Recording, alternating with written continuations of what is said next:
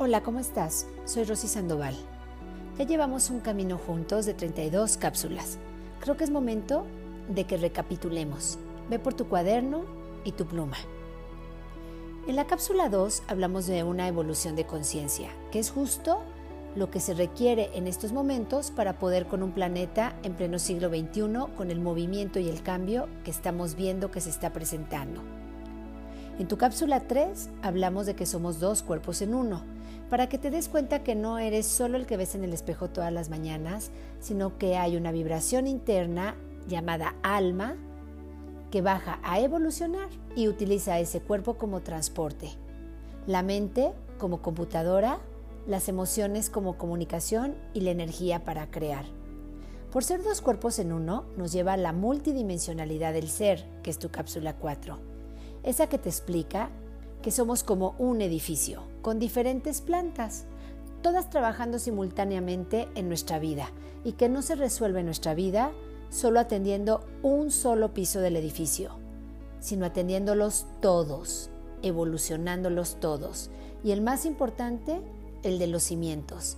Todas las programaciones que hiciste de los 0 a los 7 años son tus cimientos, son tus paradigmas tal como lo vimos en la cápsula 6. De ahí pasamos a la cápsula 7, hablando de tu mente inconsciente, la que es nueve veces más grande que la consciente.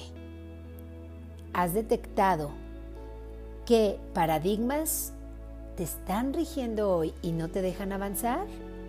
Toma nota. ¿Cómo le hago, Rosy? Observa tu vida. Observa con qué te estás tropezando constantemente y eso es un paradigma inconsciente. ¿Sabías que lo puedes reprogramar? Bueno, pues entonces ya lo sabes hoy. En tu cápsula 10 hablamos de cómo reprogramar nuestros paradigmas. Es muy importante que hagamos esos cambios por nosotros y si tenemos hijos, por los que más amamos. Y si somos jovencitos y estamos buscando pareja ideal y direccionar nuestra vida hacia donde queremos, también hay que reprogramarlos. La mente consciente, la vimos en la cápsula 11, es aquella que te dice cómo está en tus diferentes áreas, creativa, recreativa, emocional, espiritual y de descanso, tu día a día.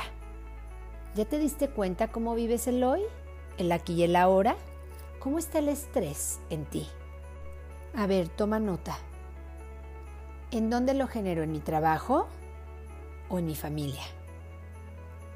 ¿O por no poder hacer lo que me gusta en el tiempo libre? ¿O en mi espiritualidad? Y entonces si lo genero en el trabajo y no lo dejo ahí, me lo llevo a mi casa y se sigue haciendo más estrés y entonces ya no hago lo que me gusta hacer en el tiempo libre, se genera más estrés y entonces menos ir al templo, al yoga, a la sinagoga, lo que yo haga para trabajar mi espiritualidad. Después de 21 días así, me lo llevo a la zona de descanso y ¿sabes qué ocurre? Te da insomnio. Importante, pon ahí tarea, descubrir en qué área estoy generando el estrés en mi vida. Sígueme en Rosy Sandoval Descubre tu Ser, Facebook, YouTube e Instagram. Información valiosa para ti.